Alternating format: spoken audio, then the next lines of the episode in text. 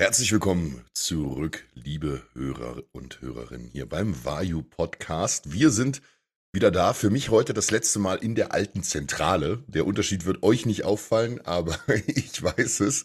Der Umzug steht bei mir an und ich habe gehört, beim lieben Tobi wird auch ordentlich Bewegung drin sein. Also ihr werdet davon erstmal wenig merken. Für uns ist gerade eine Zeit in Aufruhr, hätte ich fast gesagt.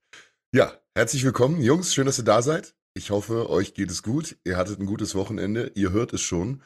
Meine Stimme ist heute ein klein bisschen angekratzt, aber wir Aber werden es trotzdem hinkriegen. wollen wir an dieser Stelle gleich mal spoilern, dass es unser Format zukünftig auch auf anderen Medien geben wird? Genau, Anteasern? demnächst auch auf, auf Ja. OnlyFans. Vier Männer oberkörperfrei. Nein, tatsächlich. Wir werden auch visueller werden für euch. Viele haben sich's gewünscht. Wir haben natürlich eure Wünsche erhört und werden uns da neu aufstellen und demnächst TM, demnächst, when it's done, sind wir für euch auch zu sehen. Ja, freuen wir uns auch schon drauf. Jungs, Wochenende ist gerade rum, frisch. Was stand an? Was gibt's Neues? Micha, was macht die Brust? Ah, alles, alles gut. War ja nicht, war jetzt nicht. Ich, ich, ich kenne ja das schon und weiß auch dann schon, wann's, wann's gut ist und wann ich lieber aufhören sollte, ja. Und das war halt nur so, ein- so, so ein kleiner, so ein kleiner Faserriss und das ist in Wirklichkeit in, in zwei, drei Wochen ist das, ist das Gröbste auskuriert. Ich glaube immer, dass das Schlimmste an solchen Verletzungen ist dann diese mentale Blockade, die du dann in den folgenden Wochen und Monaten hast, wenn du dann wieder in einen schweren Satz gehst, da halt nicht zu denken, ah na, ho hoffentlich reißt es jetzt nicht wieder und, und du wartest so quasi drauf, dass die, dass die halt die Angst nicht lähmt in deinen kommenden Trainings. Das, da muss man einfach drüber stehen und das muss man einfach irgendwo, irgendwo überwinden, wo gehobelt wird, fallen Späne. Das ist so, wie, wie, wenn, wie wenn ein Rennfahrer, der einmal einen Unfall hat, ja, sich nicht mehr traut, ins Auto zu setzen. Ja. Du musst sofort wieder aufsteigen und, und oder einsteigen ja, und, und Gas geben. Halt mit Bedacht natürlich und aus deinen Fehlern lernen, lernen, die Zeichen deines Körpers vielleicht noch besser zu deuten. Aber ja, nichtsdestotrotz, äh, ich glaube, wir alle wissen, von, von was wir reden. Ja, das ist halt Hochleistungssport. Ja, du, du, du versuchst halt immer wieder deine Grenzen neu auszuloten und auszutesten. Ja, und entweder hält oder es, es hält nicht. Ja, und das ist das geilste Gefühl der Welt, wenn, wenn es hält. Aber manchmal hält es halt auch nicht. Du, Mhm. du sprichst von Muskelfaserrissen sowie von Muskelkater. Ja, Hast, Äh, ja, hast du da so, ein- so ein, also wenn das öf ist das schon öfter passiert bei dir? ja, ja, ja. Hast du da irgendwie so ein, eine Vorgehensweise, so was du machst? Oder lässt, also einfach kühlen und warten? Das, das, das, das finde ich eine gute Frage, ja. Ich bin der Meinung, das Schlimmste, was du machen kannst, ist, das verletzte Gewebe oder die, die Muskelpartie nicht zu trainieren. Also du solltest, sobald der Schmerz in einem erträglichen Maße ist, da sofort wieder reintrainieren. Und zwar so weit, wie der Schmerz halt in einem erträglichen Maße ist. Also, dass du es halt nicht schlimmer machst, aber du musst eigentlich sofort anfangen, das verletzte Gewebe wieder zu durchbluten. Mit Blut kommen Nährstoffe in die Muskulatur. Die Regeneration wird viel schneller sein und vor allem der Muskel bleibt auch irgendwo elastischer und, und das Risiko, sich dann gleich wieder zu verletzen, ist wesentlich geringer. Weil da, wo es wieder zusammenwächst, ist Narbengewebe. Wenn du das nicht trainierst und den Muskel immer so in der Schonhaltung hältst, ja, verkürzt ja auch die Muskulatur. Und da wird es dann relativ gefährlich, dass man, dass man dann gleich wieder sich verletzt. Also eigentlich, sobald es wieder vom, vom Schmerz her möglich und, und erträglich ist, sofort wieder entweder mit, mit Theraband oder mit ganz leichtem Gewicht jeden Tag zwei, drei Sätze, 20, 30 Wiederholungen, den Muskel eigentlich sofort wieder durchbluten und dann ist es eigentlich je nach Grad der Verletzung relativ schnell eigentlich wieder ausgeheilt. genau. Das, das Wichtige wirklich beim Faserriss, kann man mal sagen, ich habe ja auch schon ein, zwei gehabt leider. Ähm, das Wichtigste, und viele kennen das vom Fußball. Wenn da jemand stürzt, dann schießen die ja aufs Feld. Also die, die Sanitäter. Und das ist wirklich das Wichtigste, so schnell wie möglich kühlen. Also innerhalb der ersten zwei, drei Minuten soll das gekühlt werden, damit dieses Einbluten gleich reduziert wird. Das ist das Wichtigste, um wirklich die Schwellung rauszukriegen oder rauszuhalten, Entzündung rauszuhalten. Und dann ist genau wie, beim, wie Michi sagt, kurz gucken, warten, meistens so 48 bis 72 Stunden, dann ist die Schwellung schon fast wieder raus und dann anfangen zu bewegen. Also ideal. Und im Idealfall ist es halt gar nicht so geschwollen oder eingeblutet, weil es halt sofort gekühlt wird. Ja. Klingt Und sinnig. ja, was, was halt, wenn du dir nicht sicher bist, wie schwer es jetzt ist, immer ab zum Arzt, MRT, Ultraschall, dass man halt schaut, dass nicht wirklich was ab ist. Also Ja. die Faserrisse, die ich habe, habe ich lustigerweise. Einen habe ich gemerkt beim Training, habe dann aber auch weitermachen können, hat nur ein bisschen die Explosivität gefehlt in der Hüfte. Und beim, als ich mir im geraden Oberschenkel, hatte ich mir mal eine Faser gerissen. Das habe ich auch gespürt, aber dank, das war beim Wettkampf mit Adrenalin und allem, habe ich das auch währenddessen gar nicht gemerkt. Dann war auch irgendwann so die bisschen die Einblutung, okay, ah ja, doch eine Faser gerissen, hat doch ein bisschen Bock gemacht. Machst du das mit dem Adrenalin äh, IM oder? Nee, meine ich einfach so nur durch die natürliche Ausschüttung in dem Fall. Aber wo wir gerade. Beim Äh, Kraftsport bei euch, da weiß ich immer nicht.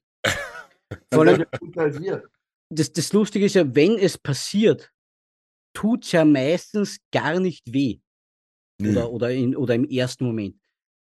Denn der Oh. Schmerz kommt, kommt erst, ja, es kommt, kommt immer darauf an. Ja, aber, aber meistens ist es so, dass es im ersten Moment gar nicht so wirklich weh tut. Der Schmerz kommt immer erst dann so richtig, wenn das Blut dann aus der Muskulatur wieder draußen ist. Ja, ja, in den Ruhephasen, ja. In, Ja, in dann Meniskus war auch so. Aber jetzt bei meinen Faserrissen im, im, in, in den Oberschenkeln, da habe ich wirklich das Gefühl gehabt, in der Sekunde, es waren immer Bündelrisse, mir haut jemand ein Messer von der Seite rein. Ja. Es kommt, glaube ich, echt auf die Größe an, ja. Ja, also wie das war viel. echt ein Stechen und äh, das war heftig.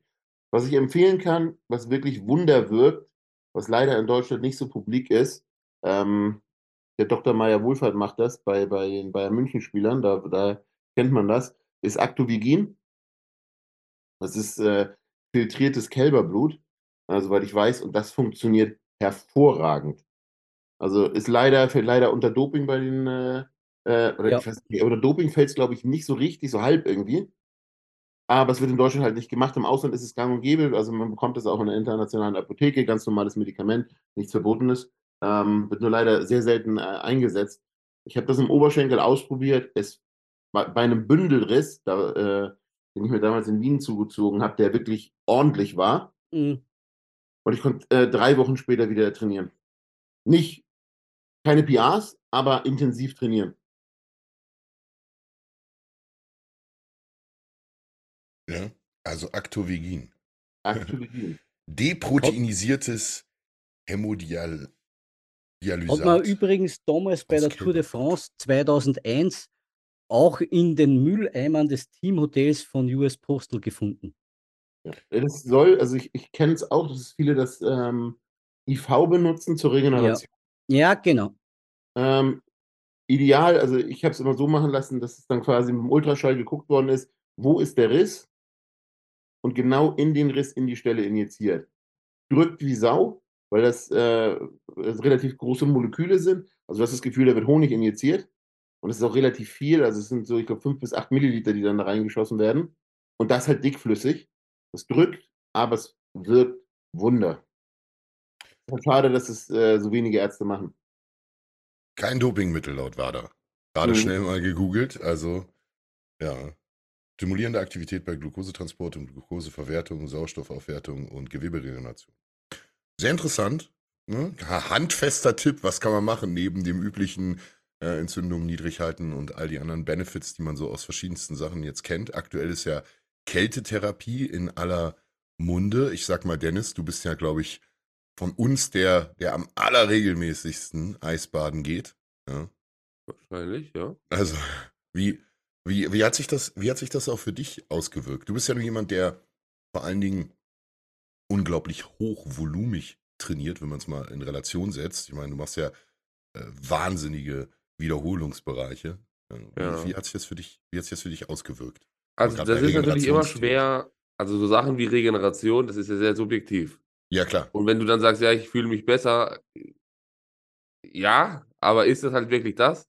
Ähm, bei mir war es so, ich hatte das schon lange auf dem Schirm, so Kältetherapie. Bei, bei uns in, in Süditalien, wo ich herkomme, da gibt es am Strand so einen Bereich, das ist ein Sandstrand, dann hast du aber diesen Abschnitt mit Felsen und da ist so eine Quelle. Also da kommt eiskaltes Wasser in so einen kleinen Pool, der direkt am Meer ist. Und da gibt es bei uns im Dorf so ein paar Opis, die da jeden Tag reingehen und immer sagen, ja, das ist gesund, dann lebst du lange hin und her. Und dann denkst du so, ja, okay, der Opa, der erzählt da jetzt irgendwas, whatever. Und ich kannte auch einen, so einen sizilianischen Opa, der mal, da, da war ich 15, haben wir beim Abendessen irgendwie da gesessen und der hat erzählt, dass er alle möglichen Krankheiten hatte ähm, und kein Arzt der Welt konnte ihm helfen. Dann hat er angefangen, kalt zu duschen und dann war er wieder gesund. Und ich dachte mir so mit 15, das kann doch nicht sein. Also mit allen Medikamenten der Welt hat er jetzt kalt geduscht und jetzt ist er wieder gesund. Das heißt, ich hatte so ein, so ein un, ungewisses Verhältnis zu dieser Idee, weil ich dachte mir, ich ernähre mich gesund, ich trainiere hart. Muss ich mich jetzt auch noch in fucking kaltes Wasser setzen? So reicht das nicht irgendwann. Aber tatsächlich war es dann so, dass als ich ähm, mehr über so Wim Hof äh, erfahren habe, dachte ich mir so, komm, ich probiere das jetzt mal. Und ich wusste aber auch, weil ich so stur bin, dass wenn ich mit dem Scheiß anfange, dass ich das dann jeden Tag machen werde. Und ähm, also so subjektiv äh, habe ich schon das Gefühl, dass ich mich schneller erhole und leistungsfähiger geworden bin. Obwohl die Studienlage dazu nicht wirklich da ist. Und da ist halt die Frage, ob das echt nur in meinem Kopf ist oder ob da vielleicht noch mehr dahinter steckt und das einfach noch nicht erforscht wurde. Aber so den größten Benefit, finde ich, ist halt so im Kopf dieses, du weißt, das ist unangenehm und du machst es trotzdem und du weißt aber auch, wenn ich so diese, diese schwierige Phase durchlaufe, die ein paar Minuten geht, am Ende fühlt sich wieder gut an, aber ich muss da halt erstmal leiden, was ja in den meisten Lebensbereichen so ist. Und vor allem mein, mein, mein verändertes Kälteempfinden, also dass ich jetzt einfach in eiskaltes Wasser oder auch wenn es jetzt im Winter kalt ist, mich dieser Kälte stellen kann und merke, es ist kalt, aber so, ja, okay, so, ich setze mich ja mittlerweile so ins Wasser rein, als ob das so ein Whirlpool wäre. Und ähm, das ist halt, finde ich, so für meinen Alltag ein riesiger Mehrwert. Ja, die mentale Komponente ist enorm, Ja. finde ich. Also wenn du, wenn du Definitiv. morgens fünf Minuten nach dem Aufstehen da reinspringen kannst, dann kann dich am Tag eigentlich nichts mehr stoppen. Ja?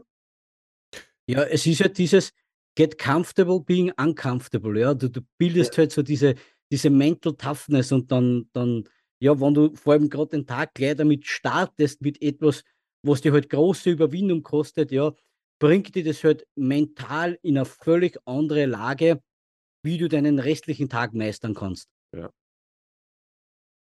Also, ich hatte vor kurzem ein bisschen gegoogelt, hatte verschiedene äh, englischsprachige Quellen gefunden. Es ist tatsächlich immer noch so ein Für und Wider, was oftmals diskutiert wird. Ähm, weil du gerade auch sagtest, so vielleicht hat es viel psychologischen Effekt, viel Placebo-Effekt. Mittlerweile waren aber doch sehr viele, die vor allen Dingen in der praktischen Anwendung dabei sind, sich doch einig, dass man mit bis zu zehn Minuten in der Woche, also gar nicht Mhm. so super viel, ähm, neben diesen definitiv nachweislichen inflammatorischen Effekten, also weniger Entzündungen zu haben und dadurch ja im Prinzip klar schon mal schneller zu regenerieren, doch noch eine ganze äh, Reihe an zusätzlichen positiven Effekten hat. Äh, vor allen Dingen, interessanterweise wiederum, dann in Kombination mit bis zu 30 Minuten Saunieren in der Woche. Also diese beiden Extreme, in Anführungszeichen, die scheinen doch äh, sehr positiv sich auszuwirken in vielerlei Hinsicht auf die körperliche Regenerationsleistungsfähigkeit und natürlich auch immer auf die Fitness und Fitness dann im Sinne dessen, was Dennis gerade gesagt hat, auch auf die Langlebigkeit äh, und Lebensqualität, was verschiedenste Alltagserkrankungen über hohen Blutdruck, äh, erhöhte generelle Körpertemperatur ähm, und so weiter angeht. Also ich will da jetzt nicht zu Row Science mäßig werden, aber die äh, Effektliste ist teilweise sehr, sehr lang, die dem zugeschrieben wird.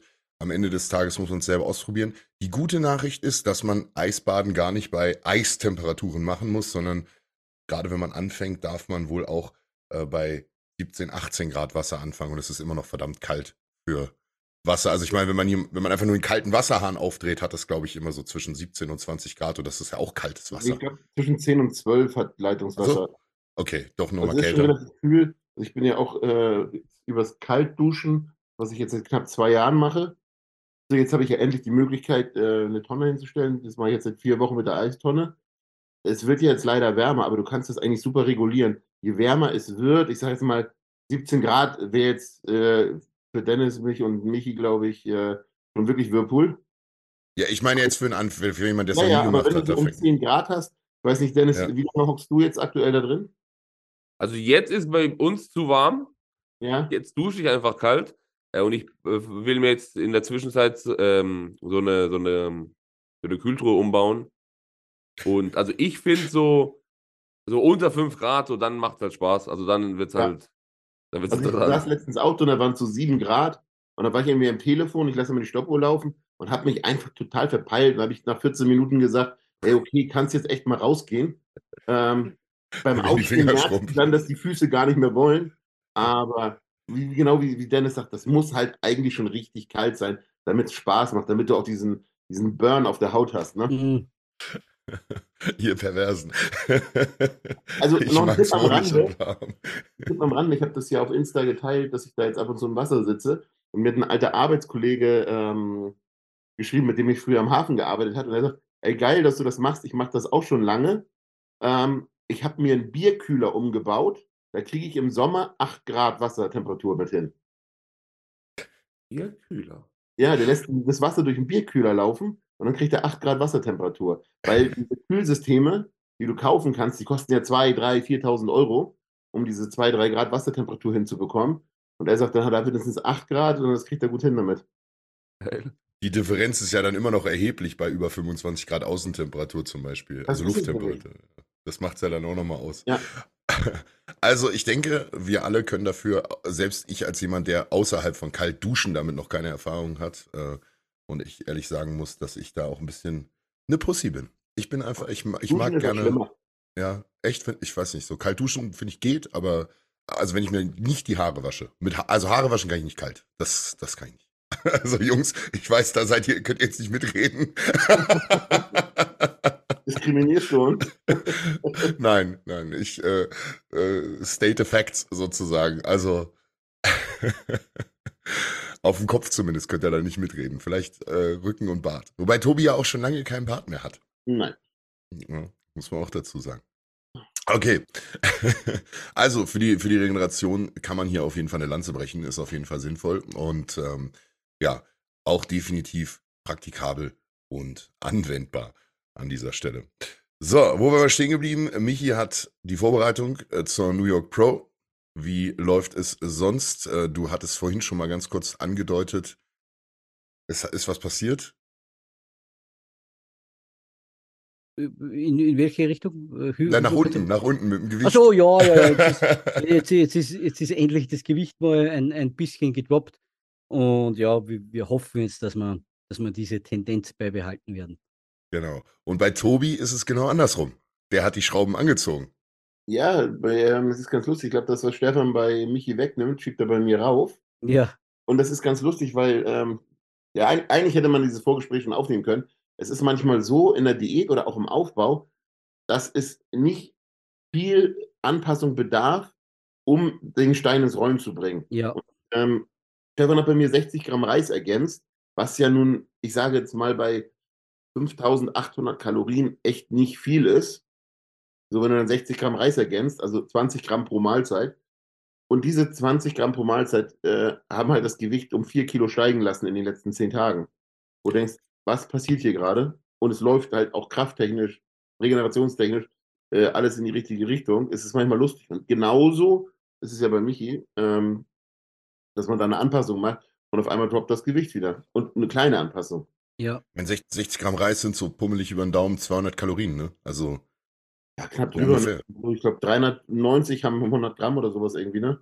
ja, also so Irgendwie so. round, roundabout. Auf jeden Fall echt wenig, wie du schon sagst, verhältnismäßig. Und dafür, Mhm. dass es dann so richtig Klick macht und der Körper auf einmal sagt, endlich habe ich genau das, was ich brauche, um aufzubauen.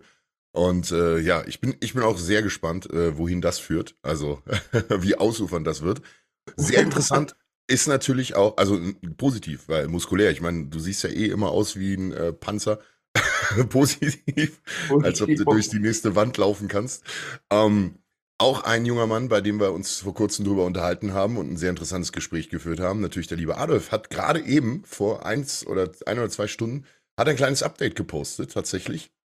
Ähm, ich habe lange nichts von ihm gesehen, so in, in ich sag mal in, in Posing-mäßigen und äh, er hat so eine kleine Side-Chest in die Story gehauen und ich sag mal so, es ist noch ordentlich Butter drauf, aber es geht in die richtige Richtung. Also ich meine, gut, bei Adolf, die Beine stechen immer besonders heraus, aber auch so der Schultergürtel, was man jetzt sehen konnte auf dem Bild, war jetzt äh, so ein schwarz-weiß Posing-Foto, eine Side-Chest, ließ schon äh, gut was vermuten. Ich bin gespannt. Bei Adolf ist immer das Gesicht sehr lange, sehr rund und bei ihm bin ich immer auch sehr auf diesen Drop gespannt, was so die Wangenpartie angeht. Also bei Adolf einfach so, muss ich einfach so sagen, Adolf ist in der Open-Klasse ähm, mit Emir aktuell der muskulöste. Ja. Was, was äh, so auch die Ausgewogenheit angeht. Bei Adolf kann man eigentlich immer nur sagen, hm, die Arme, aber das sieht man jetzt in der Sidechest auch, die sehen gut Ist aus. jetzt gut besser geworden. Ja, ist Deutlich gut besser besser. geworden. Ähm, ich meine, 53 Tage schreibt er 126,8 Kilo, das ist solide. Ähm, da wird noch was runtergehen, aber Und wir wissen ja gar nicht, ob dieser Formcheck aktuell von heute ist. nee, ich, Das ich stimmt. glaube bei Adolf schon. Ja. Also ich, ich glaube erst schon, dass er da nicht irgendwie äh, hinterm Berg hält, aber Hm, Adolf braucht sich keine Gedanken um die Beine machen, er braucht sich keine Gedanken um den Rücken machen. Von Ja. hinten ist es phänomenal.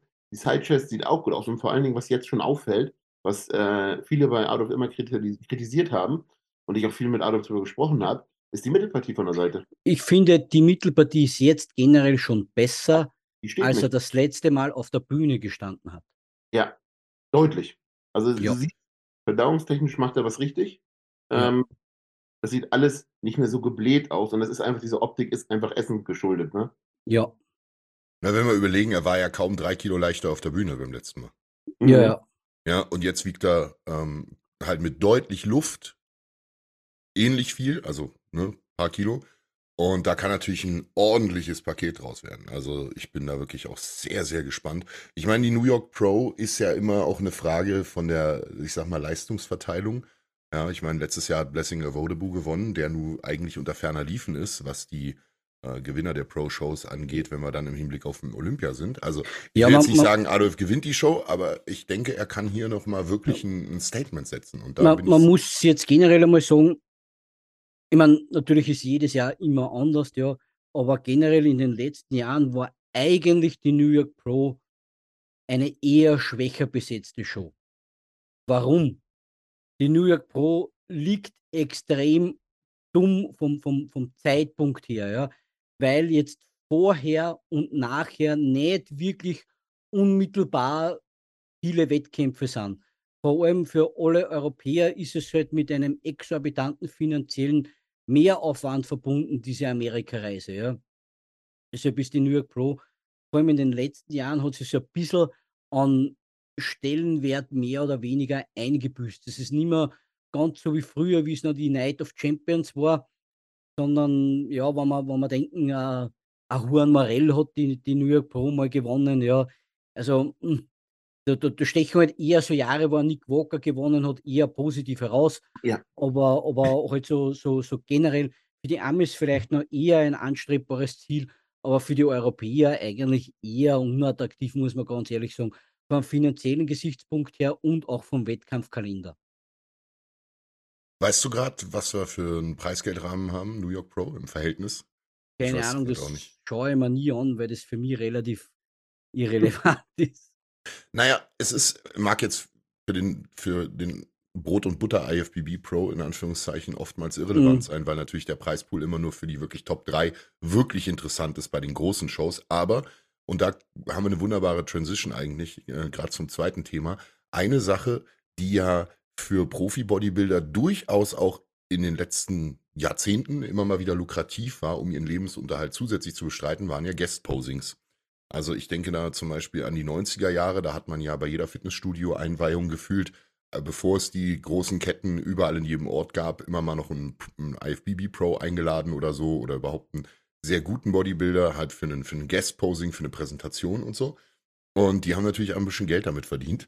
Das bringt mich natürlich zum Thema der Boston Pro und dem äh, No-Show des letzten Jahres mit Pit- Pittsburgh, oder? äh, Pittsburgh, nicht Boston, Verzeihung, danke, Mhm. Pittsburgh, ja. Mit äh, Rami natürlich. Äh, der übrigens wieder gescheduled ist als Guestposer bei der Pittsburgh Pro. Was meint ihr? Es gibt ja so diese, dieses von wegen, naja, vielleicht wurde er auch ein bisschen abgestraft dafür, wobei ich tatsächlich sagen muss, dass den Eindruck habe ich nicht. Generell habe ich diesen, diesen Vorwurfseindruck von politischen Entscheidungen im Profi-Bodybuilding, gerade bei den großen Shows, den kann ich nicht teilen in den letzten Jahren, wenn man sich die Leute anguckt. Zumindest nach unserem Verständnis, wo wir auch drauf gucken, hat man eigentlich nicht das Gefühl, dass es da jetzt politisch ist. Manchmal kann man natürlich sagen, zwischen zwei und drei oder dem und dem Platz kann man auch anders die Entscheidung rechtfertigen, aber man hat nicht das Gefühl, dass da jetzt irgendwie jemand bestraft wurde für irgendwas, gerade wenn wir uns natürlich einen, äh, ja, quasi nicht englisch sprechenden Iraner jetzt als Mr. O angucken. Also das spricht ja da definitiv auch ein bisschen dagegen, muss man sagen. Ähm, wobei ich der Meinung bin, dass bei Hardy das auch zusätzlich noch so ein Fleißding ist. Der hatte den O schon mal verdient. schon früher, meiner Meinung nach. Aber das ist ein anderer Punkt. Nichtsdestotrotz, ähm, was, was, was glaubt ihr? Ähm, mit so einem hochkalibrigen Guest-Posing, also wir haben Derek Lunsford angekündigt, Sean Clarida ist mit angekündigt. Also die Pittsburgh Pro ist tatsächlich unglaublich gut besetzt, was das Guest-Posing angeht. Äh, das ist äh, ganz, ganz spektakulär. Ja, das hat ja schon fast Tradition in Pittsburgh und da, da ist es eher sogar eine, eine, eine Ehre, dass man da eingeladen wird und es ist fast Pflicht, dass man sich dann dort in dementsprechend auch halbwegs seiner Form zeigt und präsentiert. definitiv. Es ist auch immer so, ich finde immer ähm, auf dem Wettkampf, das ist immer so ein bisschen das Preview ähm, auch für die O. Mhm. Weil es stehen wirklich die interessanten, ich meine, jetzt steht Derek steht da, ähm, dann steht da ein ähm, Nick. Nick und ein Hunter. Bei Hunter erwarten dieses Jahr ganz viele, ganz, ganz viel, weil er viel ändert. Oder er sagt, er ändert viel, er will viele Wettkämpfe machen. Ähm, das heißt, ich glaube, er wird einer der, der mit am besten in Form sein wird. Ähm, ich weiß nicht, wie es äh, bei Ian aussieht, äh, wie sein, ähm, wie seine, äh, seine Planung zwecks Wettkämpfe aussieht mit Matt jetzt. Aber das ist halt immer interessant, die Jungs schon das erste Mal im Jahr quasi Mhm. nebeneinander zu sehen. Vor allen Dingen alle die, die nicht auf der Arnolds waren, die ein bisschen mehr Zeit hatten äh, für Improvements. Da wird es halt wirklich interessant.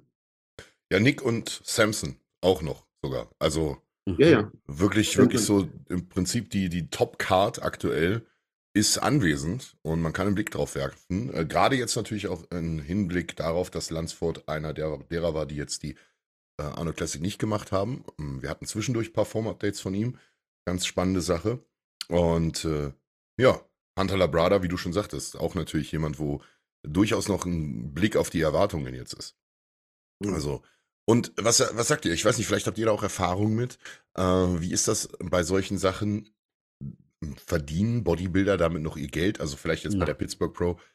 Also ich bin, ich bin der Meinung, die, die Guest Posings sind, sind spätestens mit Einzug der sozialen Medien einfach gestorben. Ja. Weil früher, wenn du halt einen Bodybuilder sehen wolltest, ja, oder, oder Live-Eindrücke haben wolltest, dann musstest du halt zu einer Meisterschaft fahren, um einen Bodybuilder zu sehen.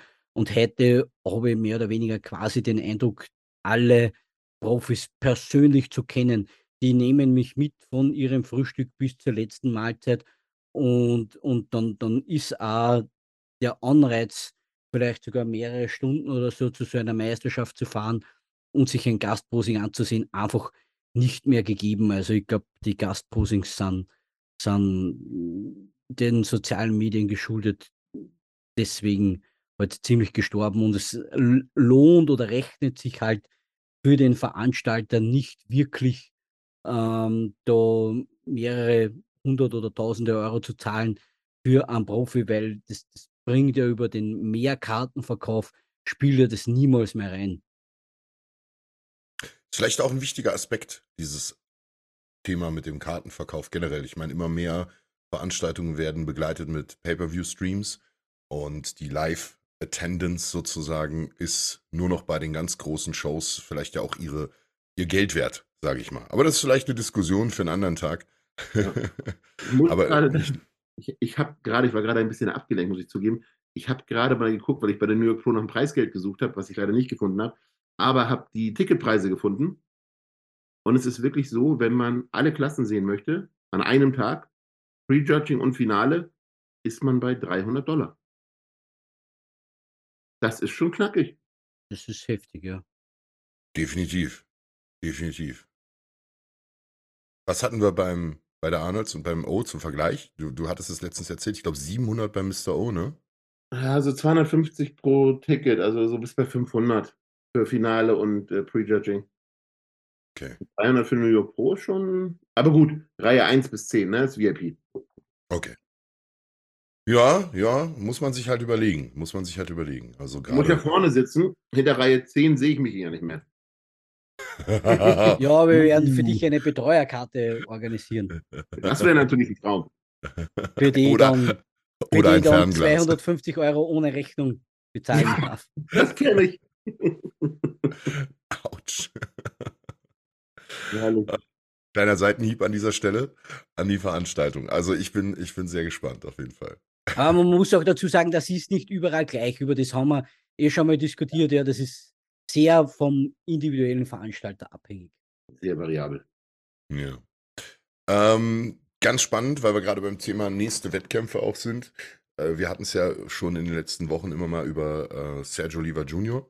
und seine Verstrickung bzw. seine Problematik mit dem Unfall, der ja bei der Arnold Classic Brasil wohl antreten will. Hat ein paar Form-Updates gegeben, die waren jetzt nicht, nicht so super aussagekräftig am Ende des Mhm. Tages, weil man ihn nicht im kompletten gesehen hat. Ich sag mal, schauen wir mal. Also, Ich muss ganz ehrlich sagen, auf wen ich mega gespannt bin, ist Emir. Ja. Denn ich, ich denke, und, und ich will mir da jetzt nicht zu weit aus dem Fenster lehnen, weil ich niemanden kritisieren möchte, der deutlich erfolgreicher ist als ich. Aber das Training mit dem Johann tut dem Emir, denke ich, gut. Äh, wir, Tobi und ich haben eh gestern schon darüber diskutiert. Mhm. Äh, ich glaube, Emir hat realisiert, er muss in seinem Training etwas verändern, weil die, weil die Form hat ja immer gepasst, da brauchen wir nicht diskutieren. Also der war immer genäht auf der Bühne, ja. Aber um die muskulären Verbesserungen zu machen, die er auf dem Niveau braucht, um einen weiteren Schritt nach vorne zu machen, musste er einfach in seinem Training was ändern. Und ich bin jetzt nicht zwangsläufig ein Verfechter von Johanns Trainingssystem, das ist nicht das meine. Aber ich denke, dem Emir tut das sehr gut. Er, er vertraut ihm, er macht es zu 100 Prozent. Und für den Emir im Vergleich zu dem, wie er halt vorher trainiert hat, trainiert er halt jetzt über, über den vollen Bewegungsradius, ja, und, und ich glaube, das wird vor allem seinen Beinen, seinem Quad, aber auch seinen Armen sehr gut tun, was man jetzt auch teilweise in seinen Stories und Updates schon sieht. Also der wird, oder der kann ganz gefährlich werden. Sehe ich ganz genauso. Und das ist, das ist leider was, es ist immer so ein, ein bisschen ätzendes Thema, weil das eine anstrengende Sache ist. Ja, Aber das ist immer das, was man bei vielen Athleten, ähm, wo, dann, wo dann die Stellschraube ist. Ich kenne ihn ja schon lange. Ich war 2018, glaube ich, mit ihm in Alicante auf der Bühne. Und das ist ein absolutes Arbeitstier. Also wirklich, äh, der marschiert, der hat sein, sein, der weiß, was er will. Der ackert im Gym, der geht auch vier Stunden ins Gym und macht Ja. und drückt an den Gewichten und, und, und genau so, wie es sein soll. Der macht seine Ernährung, der macht seine Diät, der macht genau das, was man machen soll. Klar, Chemie spielt auch mal eine Rolle, die ist auch on point. Das sitzt alles. Und wenn man dann sagt, okay, jetzt muss ich mich muskulär verändern, du, du kannst hier nicht mehr als fleißig sein. Wenn du fleißig bist und alles an 100% machst, dann musst du überlegen, was du ändern möchtest. Und genau das hat er getan. Er hat gesehen, okay, am Training kann ich noch was ändern. Da habe ich das meiste Potenzial Ja. für Verbesserung, weil ähm, der ist ja schon, schon, schon, länger beim, beim Chris Esito. Der hat die Form ja immer genailt, muss man wirklich sagen. Also da siehst du, es passt alles. Und jetzt kommt der Faktor Training. Und äh, den schöpfen die gerade voll aus. Und das Bild, was er mit dem Johann gepostet hat, von der Seite mit dem Arm, ja, Alter, was ist das für ein Ärmel da Ja. dran? Also Da, da tut sich richtig was. Also Auch die genau hintere das Schulter, Alter. Ja. Ja, da, das ist halt das, was viele dann immer nicht glauben, wenn, wenn, wenn man irgendwo dann stagniert, was halt schade ist, gerade im Amateurbereich. Okay, ich muss irgendwie mein Cycle äh, progressiv gestalten. Ich baue jetzt das ein oder dies mit ein. Aber man muss wirklich reflektiert daran gehen und sagen, ist der Cycle, den ich gerade fahre, für das, was ich äh, mache und wie ich aussehe, optimal? Und wo habe ich das meiste Potenzial? Und das Ja. ist wirklich so, bei den meisten ist es einfach das Training, ähm, dass man das Training optimieren kann, perfektionieren kann und dann macht man den Schub, ohne irgendwas anzupassen. Vor allem, egal ob du jetzt 300 Milligramm oder 3 Gramm nimmst, wenn du am Zielmuskel vorbei trainierst, trainierst du vorbei, ja. Und, und, und wenn jetzt zum, zum Beispiel, ja, ähm, auf ein Gramm mein Rücken und meine Schultern wachsen, meine Beine aber nicht, dann ist nicht der Stoff dran schuld, sondern schuld, dass ich meine Beine im Training nicht treffe, ja. Und, und da muss ich ja auch dem E-Mail ein großes Lob aussprechen, ja, weil ähm, Einstein hat gesagt, Wahnsinn ist immer wieder das Gleiche zu tun und sich andere Ergebnisse zu erhoffen. Und ich weiß, es ist schwierig manchmal, sie, weil wir, wir sind alle Gewohnheitstiere, ja, und da auf ein komplett neues Trainingssystem einzulassen, ja, ist nicht immer das Leichteste. Und Hut ab, dass er da den, den Schritt gewagt hat, da nach Brasilien zu gehen. Ist es, glaube ich, auch nicht das, das Einfachste, so alles hinter sich zu lassen und für so ein, ein Trainingscamp da auf einen anderen Kontinent zu gehen. Aber ich denke, das wird sich definitiv lohnen. Ich, ich glaube auch in allen Bereichen körperlich und auch äh, was, was die Connection angeht. Ja, Ich äh, kenne ja auch ein, zwei Brasilianer jetzt über ein, zwei Jahre und bin mit denen in Kontakt. Und in Brasilien lebt Bodybuilding. ja, Also ich wurde jetzt schon mehrfach äh, quasi rüber zitiert und gesagt, kommt mal rüber, guckt euch das an. Hier lebt Bodybuilding, weil die Brasilianer drehen da komplett durch auf Bodybuilding momentan. ja, Und ähm, man muss sich nur das Ironberg angucken, das Gym, die Kette. Ähm, der Diogo von, von Stefan, der äh, Men's Physikathlet, der hat ja auch eins der Studios. Und das ist phänomenal, was die da drüben aufziehen gerade. Ne? Also das muss man wirklich sagen. Und ich glaube, äh, der Emil, der fühlt sich da jetzt gerade ganz wohl. Das Wetter ist ideal fürs Training. Es ist warm, es ist gut. Du stehst mit Sonne auf, Motivation. Das hat ja alles was damit zu tun. Also, ah, könnte einem schlechter gehen als Bodybuilder. Ich möchte nur einmal noch auch drauf kommen, dass Emir halt unfassbar jung ist. Ja, also, ja, ja, 22 ist er, ja. Ja. Nee, ich glaube 24 schon, oder? 24, ja. 24 ist, glaube ich, genauso alt wie Urs. Mhm. 24? Okay, dann habe ich mich gerade vertan.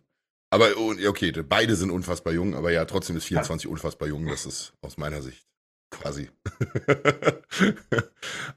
noch die Eierschale hinter den Ohren. Mit 24 wusste ich noch nicht mal, was Training ist. Also Krafttraining tatsächlich in meinem Fall. Super spät angefangen.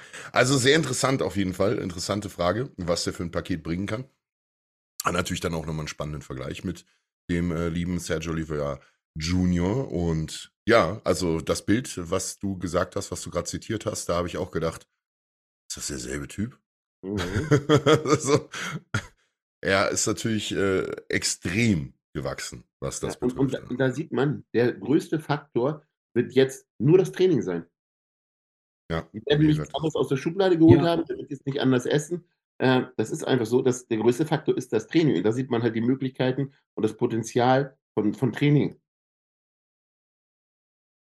Ich bin gespannt, tatsächlich bei ihm, ähm, wenn ich so die, die älteren Sachen mir angucke, gerade so in der Frontansicht, äh, dass äh, gerade jetzt, wenn der Oberkörper, Schulter, Bizeps nochmal so zusätzlich rauspoppt, äh, dass er da das Verhältnis nicht so sehr verliert von Oberkörper zu Unterkörper, weil von den Beinen hat man jetzt nichts gesehen. Da bin ich mal sehr, sehr neugierig drauf, auf jeden Fall. Seitlich sind seine Beine top, soweit ich das gesehen habe, aber von vorne fand ich der Quadrizeps fiel fast schon ein bisschen ab. Äh, Ja. Und das muss man natürlich dann im Gesamtpaket nachher sich angucken. Aber ja, wie gesagt, unglaublich junger Athlet, offensichtlich viel Potenzial, da einiges zu bewegen. Äh, sehr spektakulär. Junge Athleten ist eigentlich auch nochmal ein schönes Stichwort. Da wollte ich heute mit euch mal so ein kleines bisschen drüber sprechen. Jetzt haben wir schon so viele andere Themen noch. Vielleicht schieben wir es auch nochmal nach hinten, weil eins, zwei Geschichten im aktuellen haben wir ja gerade noch, wo wir beim Thema Tausendsasser, junge Athleten, die sich schon viel ausprobiert haben. Mittlerweile ist er nicht mehr ganz so jung. Äh, habt ihr Larry Wheels Update gesehen mit seinen Vakuumposen? Larry Wheels möchte wohl eine Show machen, eine, eine Classic-Physik-Show und er hatte gepostet, ob er jetzt schon Classic aussieht. Und ja, was glaubt ihr, ob ein Larry Wheels als IFBB Amateur gute Karten hat, vielleicht sogar eine Chance auf die Pro-Card. Man kann da immer nur in die Kristallkugel gucken. Was haltet ihr von seiner Physik aus Bodybuilding-Sicht? Also ich Na, bin jetzt, Entschuldigung, Michi. Also ich, de ich denke einfach, dafür ist es, ich habe jetzt zwar kein aktuelles Bild im Kopf, aber ich denke einfach, dafür ist das Bein viel, viel zu dünn. Vor allen Dingen ist es leider so, man kann es nicht sagen, eine Vakuumpose macht keinen Classic-Physikathleten aus. Ja, Das ja, ich kann auch eine Vakuumpose. Ja, wenn du also. Vakuum machst und einen Doppelbizeps machst und sagst, du bist Classy, ah, ja, das ist so, mm, das machen auch andere Athleten. Man muss wirklich sagen, das größte Problem neben den Beinen ist, vor allen Dingen die Verletzungen. Mm, Sie sind abgerissen, es ist irgendwie alles kaputt. Man muss halt irgendwann auch akzeptieren, das wird dann bei Bodybuilding echt schwer, wenn du overall irgendwo Verletzungen hast, die sichtbar sind. Ne? mm, Ich meine, man sieht es ja selbst beim, beim CBAM äh, im, im Quadrizeps, dass da mal was gerissen ist und am Beuger was gerissen ist. Und irgendwann wird es halt too much, ne? Ich bin da ganz bei dir. Also, Larry ist ein unglaublicher Kraftsportler, Mhm. aber er ist für mich auch, wenn es um die Gesichtspunkte im Bodybuilding geht, kein Bodybuilder. Er hat keine Symmetrie. Wie denn auch? Ja, er hat da Risse, hier Risse, Bizepsrisse, Brustrisse. Man sieht es, die Brust ist auch zum Beispiel bei ihm im Verhältnis völlig overpowering. Das ist tatsächlich relativ selten, aber sein ganzer Schultergürtel sieht halt durch diese unglaublich massive Brust gar nicht ähm, verhältnismäßig aus. Ähm, seine Bizepse, wie gesagt, sehen nicht gut aus. Er hat einen unglaublich starken Rücken, aber er hat halt keine, nicht diese Details im Rücken. Die Beine sind auch unfassbar stark. Ich meine, er hat weit über 400 Kilo gebeugt, ne? Trotzdem hat er eben nicht diesen Bein-Sweep. Also ja, Larry Wheels ist für meine bescheidene Meinung kein ästhetischer Athlet. Natürlich ist er trotzdem ein Athlet, der sich jederzeit überall mit freiem Oberkörper blicken lassen kann, aber deswegen kein, kein Bodybuilder. Was natürlich nicht heißt, dass er nicht bei irgendeiner, ich sag mal, ohne das jetzt allzu böse zu meinen, Wald- und Wiesenshow sich gut platzieren kann. ja, ja. Aber das ist ja nicht dasselbe wie, äh, sagen wir mal, in dem Sport äh, vielleicht auf einem hohen Niveau erfolgreich zu sein. Also das, das glaube ich ehrlich gesagt nicht. Ja, ich weiß auch gar nicht, ob das nötig ist. Aber gut, ich meine, klar, wenn es seine, seine Liebe und Leidenschaft ist, der soll ja machen, was er will. Also wer, wer bin ich oder wir zu sagen, ey, mach's nicht, aber ich glaube, es ist, ehrlich gesagt, ich halte es ein bisschen für Zeitverschwendung. Also es ist meine ganz ehrliche Meinung. Ja. Sich unglaublich runterzuhungern. Ich meine, ich weiß nicht, was seine aktuellen Ziele sind. Larry hat jetzt die letzten Jahre sehr das Armwrestling auch verfolgt. Nach seinem Bizeps-Abriss damals in der Strongman-Vorbereitung, wo er eigentlich eine Giants Live-Show machen wollte, hat er sich einen Bizeps abgerissen, dann war er wieder geheilt, dann hat er äh, ein bisschen Strongman gemacht, dann haben wir uns ja damals zu Strength Wars getroffen zum Film und dann, wie gesagt, sehr viel Armwrestling und jetzt möchte er eine Physikshow machen, also eine Classic-Physikshow. Ich, ich weiß nicht so genau. Also. Ich glaube halt, er ist halt jemand, der, also kann ich mir auch täuschen, aber der halt irgendwann relativ schnell das Interesse dann an etwas verliert, wenn es anfängt, schwierig zu werden, wo sie die Spreu vom Weizen trennt.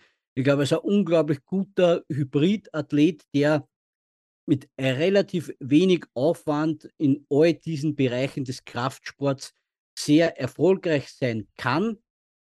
Aber dann, um die nächste Stufe zu erreichen, müsste er in dieser individuellen Disziplin exponentiell mehr Aufwand betreiben. Das heißt, er müsste wahrscheinlich 50 Prozent mehr Aufwand betreiben, um irgendwie 5 Prozent mehr Output rausbekommen zu können. Und ich glaube, da ist dann der Punkt, wo er sagt, okay, jetzt verliere ich wieder das Interesse und jetzt stürze ich mich wieder irgendwie in ein, in ein neues Projekt. Eigentlich ist es relativ ähnlich wie bei unserem Leonidas. Ich wollte es gerade sagen, es lag Naja, mir man- auf Zunge. Man, man darf natürlich äh, bei Larry nicht vergessen, er hatte in mehreren Gewichtsklassen All-Time World Records. Ja, ja, Also im Powerlifting, ne? Also er, ja, hat, ja, aber er hat den er- Peak er- erreicht, ja. er könnte wahrscheinlich noch viel, viel besser sein oder hätte noch viel besser sein können. Wahrscheinlich, ja. ja. Also ich persönlich finde es äh, seine Entscheidung gut, ein bisschen zu downsizen. Er ist relativ groß, 1,89 meine ich, 1,88, 1,89, relativ großer Athlet. Ähm, äh, mit über 140 Kilo weiß ich, das tat auch seiner, äh, seinem Körper nicht gut oder knapp an 140 Kilo ran zu sein. Da ging es ihm nicht besonders gut mit. Also jetzt sieht er deutlich äh, gesünder aus und man sieht es auch bei seinen Leistungen, Trainingsleistungen, trotz des Minimaleinsatzes von PEDs, also wie er selber sagt, ähm, er ist ja nur noch in Anführungszeichen auf äh, Testosteron-Ersatztherapie. Ähm, bringt er ja immer noch Das wahnsinnige kann man jetzt auch auslegen, wie man möchte. War, äh, Testosteronersatztherapie. Was, was ist diese Ersatztherapie im Bodybuilding? Was die, ähm, man in, in, in, in Wirklichkeit wären das irgendwo 70 Milligramm die Woche, wo wir vor einer richtigen TRT das stimmt. sprechen. Also man muss wirklich sagen, im Bodybuilding-Bereich, da reden wir, also wenn ich jetzt mal wirklich quer durchdenke, mit wem ich alles schon darüber gesprochen habe, wen ich so kenne, dann liegt die TRT wirklich zwischen 100 und 500 Milligramm bei Ja. einigen. Und Und da sind wir ja weit weg von TRT. Also weit, weit weg. Ich kenne Leute, die, da ist die TRT 250 Testo, 250 Primo, äh, um die Muskulatur zu halten. Kann man das Ganze dann noch, noch TRT nennen? Das ist immer so die. Frage. Du replaced deinen Cycle. Ja, genau. Das ist Cycle Replacement Therapy umbenennen. Ich meine, wir müssen da kein vom, kein, man- kein, kein Blatt vom Mund nehmen. Jemand, der, weiß ich, 1,5 bis 2 Gramm Stoff braucht, um im, im Aufbau noch Progress zu machen und nach vorne zu kommen, um Muskulatur raufzuklatschen, der wird mit 150 Milligramm das nicht halten können. Der wird ein bisschen mehr brauchen. Das ist einfach so. Aber die Relation stimmt bei einigen halt überhaupt nicht, wenn sie sagen, ah, ich mache eine TRT. Ich meine, Larry hat aber solche Zahlen gedroppt, wie du gerade sagst. Ich glaube, sowas wie 150 oder 250. Eins von beiden war im Gespräch von ihm. Äh, Und man, man, zumindest sieht man es ja auch bei ihm, dass er jetzt über die letzten äh, sechs, acht Monate oder was äh, deutlich gedownsized hat. Ja, also das sieht man ihm ja auch an. So. In dem Sinne nehme ich es ihm zumindest ab, dass es viel weniger ist als früher. Ja, ja. Äh, Wie die Zusammensetzung ist und was die tatsächliche Menge ist, bleibt dabei völlig außen vor und da möchte ich auch gar nicht drüber spekulieren. Aber zumindest weniger als früher. Ja. Aber ich glaube, wir sind uns da einig, dass das ist äh, nicht unbedingt sein Steckenpferd, wie, wie schon gesagt, sichtbare Verletzungen, Symmetrie ist ja nicht wirklich vorhanden, auch durch die Verletzungen schlussendlich und einfach auch durch das Training. Also mit 300 Kilo Deadlift auf Reps, äh, weiß ich nicht, arbeitet man vielleicht jetzt nicht so die filigranen Sachen aus im Rücken, die man da gerne möchte. Also nicht, dass es nicht unglaublich beeindruckend ist. Mich beeindruckt das auf andere Art und Weise ja viel mehr insofern, sonst wäre es ja nicht mein Sport. Also großartig. Genau, Larry Wheels, immer wieder für interessante Sachen äh, zu haben. Ja, dann hatten wir hier so eine kleine Spekulationsgeschichte. Ich gucke gerade selber nochmal auf die kleine Liste. Äh, Masters Olympia haben wir schon drüber gesprochen. Altersbegrenzung runterzusetzen, totaler Blödsinn, finden wir alle nicht besonders clever und nicht besonders gut. Wir hatten jetzt so einen kleinen, naja, ich nenne es mal einen, einen, einen Tease von einem Athleten, der das in den letzten Jahren schon öfter mal wieder gemacht hat, lange eigentlich nicht mehr so im Gespräch war. Das war Kai Green, der so ein bisschen in einem Podcast gesagt hat, naja, ich habe ja nie offiziell gesagt, dass ich äh, retired bin sozusagen. Man muss auch dazu sagen, man sieht von Kai Green natürlich hauptsächlich Dinge nur noch irgendwie in seinen dicken Hoodies.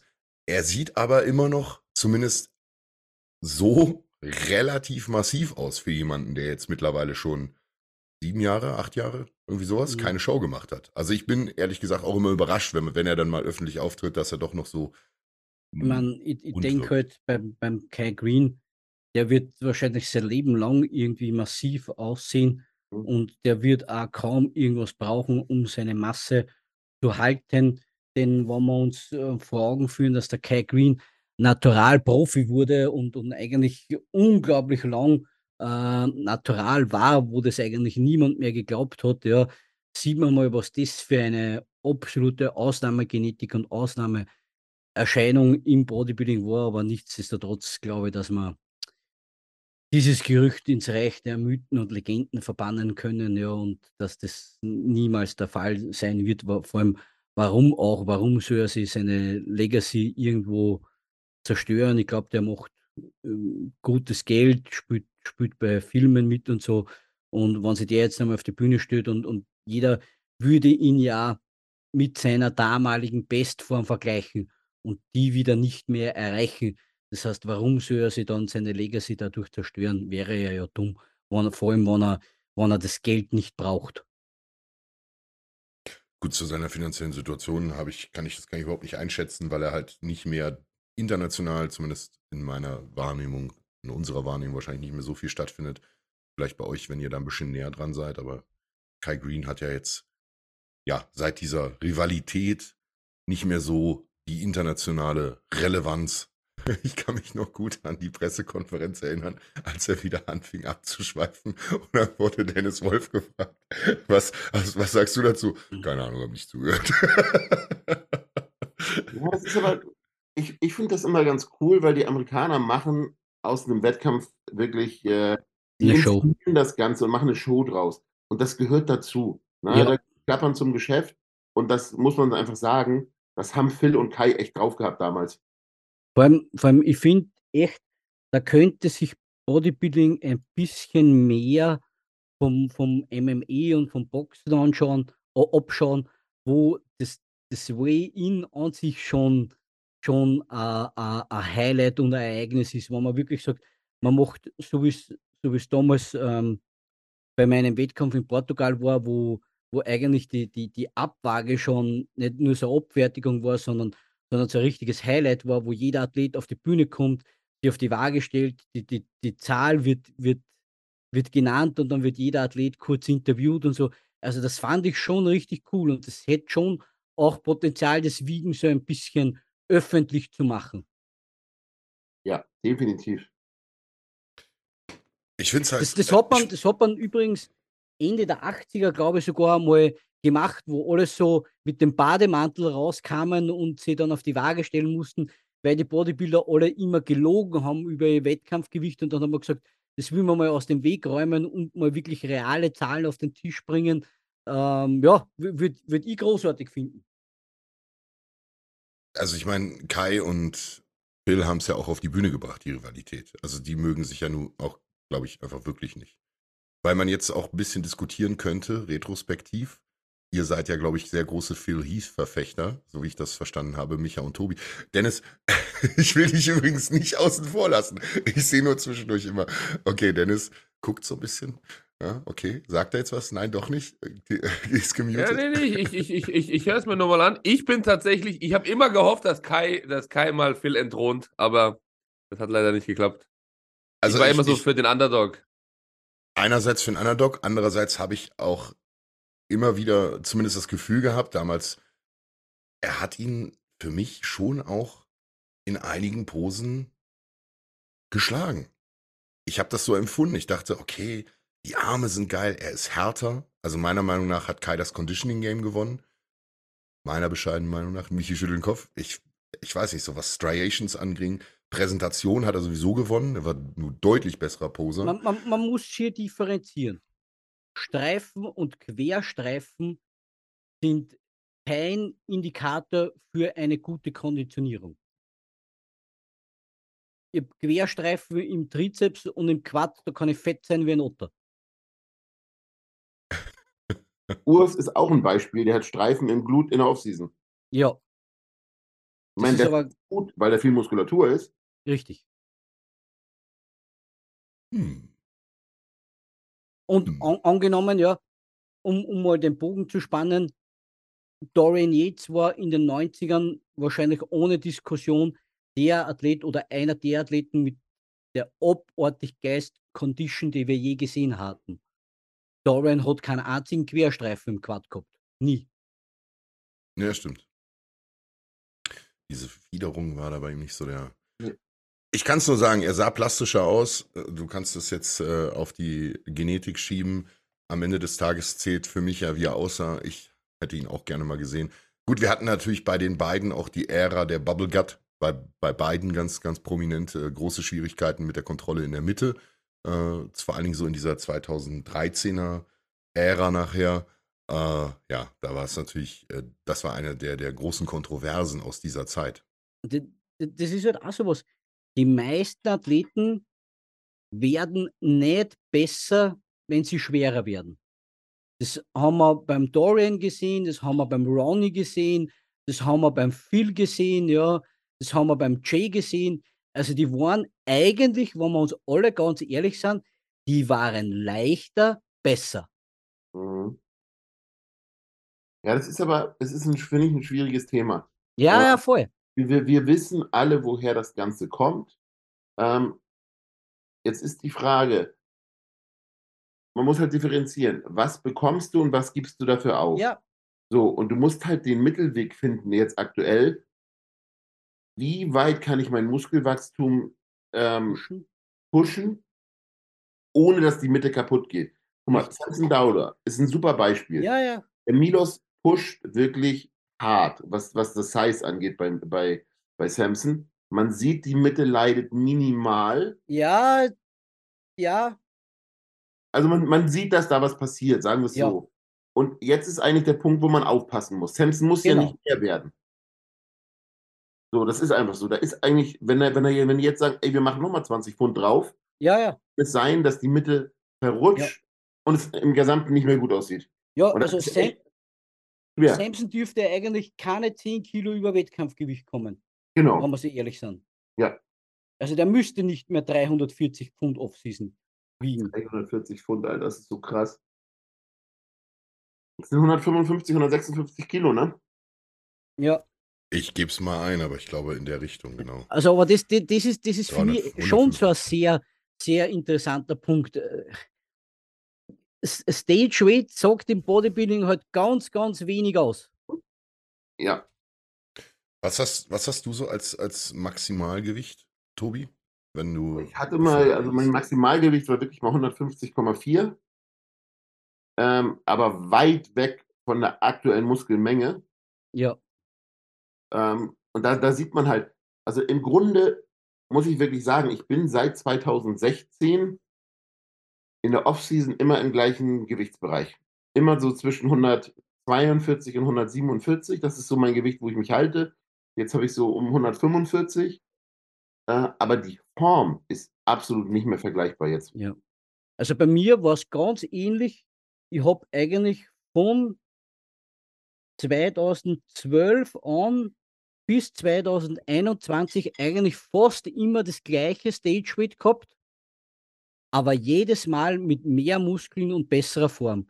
Also das Mhm. Einzige, die letzte Saison war wirklich die, wo ich dann echt so zwei, drei Kilo mehr gehabt habe. Aber davor, die sechs, sieben Jahre, habe ich eigentlich immer das gleiche Stage Weight gehabt, aber immer mit mehr Muskeln. Hm. Ja. Ja, na gut, das zeigt natürlich auch diese, diese Maturity, dass das noch was ausmacht, dass einfach die Form eine andere ist und dass die Waage am Ende des Tages eben nicht der, gerade für das, äh, was wir machen oder was ihr macht, vor allen Dingen der wichtige Indikator ist. Weil bei Samson Dauder äh, ganz kurz noch dazu sagen muss, Tobi ist halt gute 11 Zentimeter größer hier laut offizieller Größe und hat etwas weniger gewogen als er im Maximum. das macht dann schon was aus. Also ein wahnsinniger Fleischberg war er dann. Aber klar, ihr sagt es ja auch immer selber, da muss ja dann auch alles wieder runter. Und alles, was an Butter, wie ihr das so schön nennt, drauf ist, das muss auch verloren werden wieder. Also das macht es ja nur schwerer am Ende des Tages. Ja. Ja. Und dann, Vor allen Dingen dieses Nahrungsvolumen, um das Gewicht so zu pushen, das muss halt auch irgendwo hin. Ja. So, äh, für mich ist es immer jetzt bei mir und bei meiner Person und auch bei meinen Athleten, die halt wirklich viel essen müssen, ist halt immer die Verdauung ein Indikator. Gehe ich mit einer Trommel ins Bett oder nicht? Mhm. Und wenn ich mit der Trommel abends ins Bett gehe, dann weißt du eigentlich, okay, es wird Zeit, mal einen Schritt, Schritt zurück zu machen. Ähm, und wenn es nur eine Woche ist oder ein paar Tage, wo man sagt, pass auf, wir reduzieren mal um die Hälfte für ein paar Tage, ist eklig, mal 2.000, 3.000 Kalorien runterzuziehen, aber wir lassen die Verdauung mal leer laufen. Ja. mh. Einmal durchatmen. Ja, ist nicht verkehrt, gerade bei den großen Nahrungsmengen, die dann in der, Ja. Auf, äh, in der Aufbauphase teilweise notwendig sind, das muss man schon sagen. Ja. Einfach nur mal zwei Tage Protein runter. Dann verlierst du keine Muskeln, du hast was zu essen, aber die Verdauung ist entlastet wie sonst was. Ketzerisch geradezu. Wie kann man Protein weglassen? Nein, natürlich, ich mache einen Scherz. da äh, verliert man definitiv keine Muskulatur. Äh, keine Muskulatur verlieren wird auch ein weiterer Athlet und da sind wir wieder beim Thema, wie weit man eigentlich die Klasse ausfüllen kann oder muss, weil wir auch beim Größenthema nochmal waren. Sean Clarida hat nochmal ganz klar gesagt, er bleibt definitiv in der 212er Klasse und er möchte den Streak von Flex Lewis brechen. tatsächlich. Also tatsächlich, äh, du musst jetzt noch mal ganz kurz äh, einen kleinen Ausflug machen im Hinblick auf einige 212er-Athleten, die wir jetzt natürlich sehr erfolgreich gesehen haben, auch im Open Class Bodybuilding, sowohl Hardy als auch Derek Lunsford als ehemalige 212 Champions, habe ich es mir bei Flex auch immer irgendwie gewünscht, ihn mal vor allen Dingen im Vergleich zu sehen zwischen den ganz schweren Jungs, weil ich auch immer seine Form und sein Conditioning herausragend fand. Bei Sean Clarida haben wir es jetzt gesehen und ja, eigentlich für ihn ist die 212-Klasse. Wenn, wenn nicht für ihn, für wen dann? Also, das ist äh, genau das Schauen Richtige. muss, beim Schauen muss man ja sagen, der ist ja noch mal gute 10 Zentimeter kleiner als all die anderen. Ja. Die mussten sich ja in diese Klasse reindrücken und reinpressen. Der Sean ist ja der einzige von denen, der ja in Wirklichkeit noch Luft nach oben hätte. Und gewaltig Luft nach oben hätte. Genau. Also, wie Aktuell ist gesagt, er außer Konkurrenz in der Klasse, muss man wirklich so sagen. Ne? Ja, denke also ich vor allem, der braucht nichts machen. Gar Ja. nichts. Der muss einfach nur so Kommen. kommen, wie er immer kommt. Also, für alle, die jetzt denken, der muss nichts machen, der muss genau das machen, was er jetzt auch macht. genau. also, dann- Na, aber der, aber der muss jetzt nicht noch fünf Kilo aufbauen oder so. Ich wüsste gar nicht, wo das auf den Frame überhaupt noch draufpassen soll. Nö, der hat eher, hat eher das Risiko, dass er dann verwächst und Genau. äh, entweder die Mitte verliert äh, oder generell die Ästhetik, die er ja definitiv hat. Er hat ja eine, im Gegensatz zu einigen von diesen kleineren und schwereren Athleten eben nicht so eine ganz blockige Struktur, sondern eigentlich eine sehr ästhetische Linie im Gesamtbild. Also von daher, ja, wie du schon sagst, äh, eigentlich genauso bleiben, so weitermachen und dann kann er das Game die nächsten Jahre genauso spielen. Also sein Plan, gut, er müsste dann sieben Titel oder sogar acht? Sieben muss er Ja, machen. also acht, dann wäre er besser. Ja, Aber er hat auch gesagt, er will definitiv auch die ein oder andere kleinere Open Show wieder mitmachen. Und äh, die kann er ja definitiv gewinnen, das hat er ja schon gezeigt. da sind wir wieder bei der Einstellung, ne? was Urs auch gesagt hat. Ich bin Profi-Bodybuilder, ich möchte Wettkämpfe machen, ich möchte mich nicht nur einmal im Jahr zeigen und sonst den Rest des Jahres im Hoodie verstecken. Finde ich grundsätzlich, finde ich grundsätzlich auch ganz gut, muss ich Finde ich sagen. gut, aber ich glaube, bei, bei Sean muss man leider so ein bisschen traurigerweise sagen, das ist, wird auch, da wird das Geld ein bisschen reinspielen. Man muss Mhm. wirklich sagen, Sean in den letzten Jahren, wer ihn länger verfolgt, ähm, der war eigentlich leider nie lange bei einem Sponsor, immer bei relativ kleinen Sponsoren. Jetzt ist er bei Mutant. Ähm, es ist halt schade, dass ein amtierender Mr. Olympia in der 212-Klasse keinen großen, festen, guten Sponsor hat. Ne? Ja gut, Mutant ist jetzt zumindest erstmal sehr etabliert in Nordamerika. Das Jahr ist, war aber, lange da, ne? ist, ist aber halt auch irgendwie auch von der Optik her vielleicht wesentlich schwerer vermarktbar wie ein Flex Lewis zum Beispiel. Ja, Muss man sehr auch ganz offen und ehrlich sein. Ja, Flex ist ja vom Typ ganz anders, muss man leider Ja. sagen. Das war ja wirklich äh, Social Media Guy der ersten Stunde. Hm. Definitiv. Und natürlich ist das Preisgeld in der 212er-Klasse auch nochmal, äh, weil wir gerade beim Ja. Thema Geld waren, deutlich off. Ne? Also da sind wir bei, in Anführungszeichen, nur 50.000. Wenn wir das jetzt mal äh, so sehen im Verhältnis, dann wird es für einen Bodybuilding-Lifestyle schon schwer zu sagen, ich ge- gewinne jetzt jedes Jahr einmal den Oh und sonst muss ich nichts machen. so wird es nicht so ganz funktionieren, tatsächlich. Ja, ein bisschen, bisschen schwierig in Anbetracht der heut, heutigen Preisentwicklung umso mehr. Also da leiden wir ja alle drunter gemeinsam. So, Dennis, du warst heute sehr ruhig. Dann kommen wir nochmal zu einer Frage, die eigentlich für alle nochmal spannend ist und ich finde, vielleicht machen wir da auch nochmal einzelne intensivere Folgen zu. Wir haben es auch immer mal schon mal angesprochen, wie lange, also wie unser Trainingsalter eigentlich ist. Ich finde, das müssen wir heute nicht ganz tief mehr besprechen, aber immer wieder kommt es ja auf. Wir reden ja auch oft über das Thema Anfänger, über diesen Zeitraum. Und ich glaube, ich bin hier immer noch der Trainingsjüngste.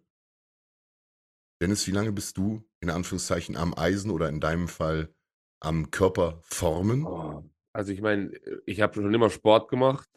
Äh, dann habe ich so mit neun oder zehn angefangen, Liegestütze im Keller zu machen. Also mein, mein Standardtrainingsplan war jeden Tag Liegestütze, Kniebeugen, Sit-ups und äh, Klimmzüge.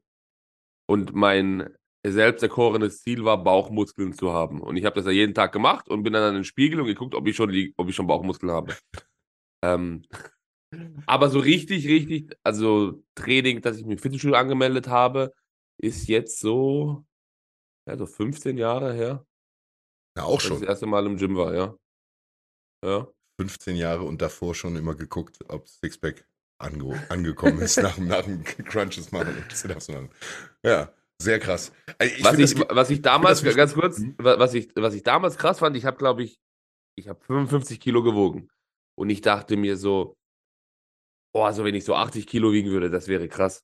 Aber dann, ich weiß noch, ich lag da so auf meiner, auf meiner Trainingsmatte, auf der ich die Sit-Ups gemacht habe und habe mir so vorgestellt, von 55 auf 80, das sind ja 25 Kilo. Da habe ich mir so überlegt, da hing so ein Schinken, da hing so ein italienischer Schinken und der hat so 5 Kilo gewogen. Dann dachte ich mir so, fünf Stück davon müssen hier drauf? Und das, das, das war so völlig utopisch. Das hätte ich, also ich dachte, das, das kann eigentlich nie im Leben passieren. Ich stelle mir gerade vor, wie du da einfach so sitzt und da hängt so ein Schinken. Warum hängt da ein Schinken? Was ist Das los? ist bei italienischen Familien ganz normal. Da hing immer so Schinken und Salami und so Salsiccia zum Trocknen. Also im Vorbeigehen nochmal kurz eine Scheibe abgeschnitten. Nee, das muss ja, das, das hast du dann in ne? Italien von der Tante bekommen, als die das dann gemacht haben. Und dann musste es dann so ein paar Monate noch da hängen. ist auf jeden Fall motivierend beim Sit-Up immer.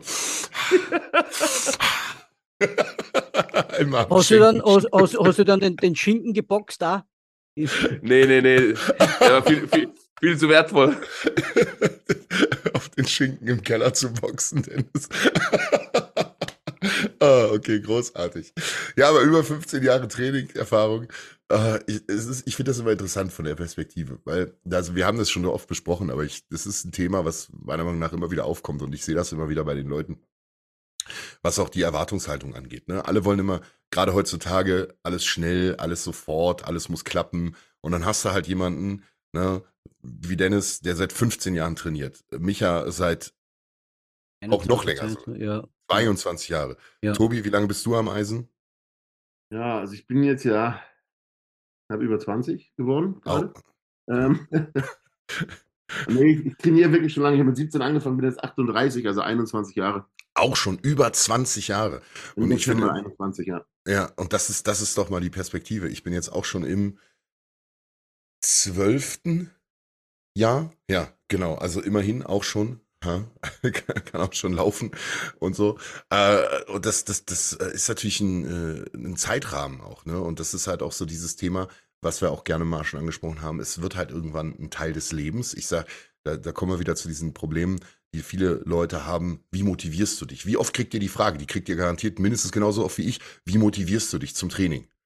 Ja, und ich, ich, ich, man hat da keine Antwort drauf irgendwann mehr, weil ich motiviere mich auch nicht zum Zähneputzen. Das ist, das ist halt ein Teil meines Lebens so. Das ist halt ein Teil dessen, was, was mich auch mitgeformt hat, vielleicht auch sicherlich in der Persönlichkeit. Und ich, das ist aber euch genau das Gleiche, als, gerade als Profiathleten. So, das ist keine Frage der Motivation. Das ist immer, natürlich hat man immer wieder äh, Ziele. Man hat ja so seine, seine Zyklen von kurz-, mittelfristigen und langfristigen Zielen, ne? immer besser zu werden. Wie Micha, Micha sagt es ja selber immer. Ich gehe ins Training und entweder es reißt oder es hält und ich wachse. Ja? Ja. So, das, das ist ja keine Motivation, sondern das ist, das bist halt du. Das ist aber generell, das ist auch, ich, ich muss auch mal schmunzeln so ein bisschen. Also ich verstehe die Leute und die Frage und das soll auch, auch nicht äh, irgendwo. Nein, nein. Weil mich jemand fragt, wie disziplinierst du dich zum Essen? Dann denke ich so, naja, das gehört ja irgendwie dazu und wenn du das so lange machst, ist das normal. Und ich habe wirklich mal nach dem Wettkampf gesagt, hey, ich esse jetzt mal drei Tage wie, wie jeder andere, wie der Durchschnitt. Das ging dann echt los, dass ich morgens einfach irgendwie gefrühstückt habe. Dann bin ich äh, in die Stadt gefahren, habe da was gegessen unterwegs, weil ich gedacht habe, ach, Essen, wenn, wenn du unterwegs Hunger hast, dann fährst du irgendwo ran. Dann bin ich zum Chinesen rangefahren, habe was zu essen geholt. Na, da war ich dann schon wieder bei Reishähnchen mit Soße. Ähm, und dann so gegen Mittag, Nachmittag habe ich überlegt, was ist denn jetzt? Und dann denke ich so, soll ich jetzt ins nächste Restaurant fahren? Oder das ist ja alles so, äh, du holst dir dann ja auch keine Dose aus dem Supermarkt oder irgendwas oder eine Pizza. Das ist ja auch alles irgendwie, du denkst dann, mit, dann irgendwann so, das ist ja nicht vollwertig, da werde ich nicht satt von, das ist irgendwie nicht geil, nicht, äh, weil du das, du entwickelst ja diesen Hunger und ähm, das ist echt, da, da brauchst du halt keine Disziplin mehr oder keine Motivation mehr, weil du, du, du willst das einfach, weil es dir gut tut. Ja, zu erklären. defini- definitiv. Also man kann an dieser Stelle nur sagen, plant nicht für den kurzfristigen Erfolg und ruft schnell an, wo ob wann euer Sixpack geliefert wird, wie der zehnjährige Dennis im Keller, sondern äh, geht davon aus, dass es als, als Teil eures Lebens euch voranbringt. Dass Fitness, wie ich immer wieder versuche zu betonen, auch Angepasstheit heißt. An die Widerstände des Lebens und des Alltags. Das war mir jetzt als Botschaft nochmal noch mal wichtig. Ja. Nicht als Profi-Bodybuilder und auch nicht als Profi-Strongman, sondern im, im Allgemeinen. Ja. Genau. ja, der letzte Podcast äh, aus der alten Zentrale meinerseits und auch äh, Tobiseits. Ne? Also wir sind, wir sind sehr, sehr gespannt und ganz bald, wie der liebe Micha schon gespoilert hat, sehen wir uns auch. Ich hoffe, ihr seid gespannt drauf und freut euch schon drauf. Und wie immer könnt ihr uns und den Podcast unterstützen. Micha, du kommst sofort nochmal zu Wort hm. mit dem Einkauf bei esn.com, mit Value-Produkten, mit ESN-Produkten und unseren Athletencodes und natürlich damit, dass ihr den Podcast verbreitet, meine Freunde. Micha, bitte. Vor allem, was für uns auch ganz wichtig war, ähm, mit der Entscheidung, den Podcast auch auf anderen Formaten zu streamen, ist, dass ihr einfach mit uns interagieren könnt. Ja? Das heißt, dass ihr uns Input zu unseren Podcasts ähm, schreiben könnt und schreiben könnt, was euch gefallen hat, was euch nicht so gefallen hat. Lasst uns über Themen respektvoll diskutieren und lasst uns das Ganze ein bisschen noch mehr leben lassen, dass das Ganze nicht wie ein Vortrag wird, sondern eher wie eine Diskussionsrunde. Das würde mich sehr freuen und auf das freue ich mich schon sehr. Ja, definitiv. An dieser Stelle, wenn wir schon spoilern, dann geben wir auch noch einen kleinen Ausblick. Wir werden für den ersten äh, Podcast, wo ihr dann quasi auch zusehen könnt, haben wir auch schon einen tollen Gast. Yeah. Wen sagen wir jetzt aber noch nicht. ja, Jungs, also vielen Dank. Äh, euch gebührt wie immer das letzte Wort. Vielen, vielen Dank. Ich gehe jetzt laufen. ich gebe Pre-Workout und ab ins Push-Training. Das ist der Tagesablauf hier. Ich gehe essen, für mich gibt es den Mittagsschlaf. Ah, dann, uh, den habe ich vergessen. Ich darf weiter Kisten packen. Okay, Jungs. Und schönen Nachmittag und danke fürs Zuhören. Schicht im Schacht und gute Nacht.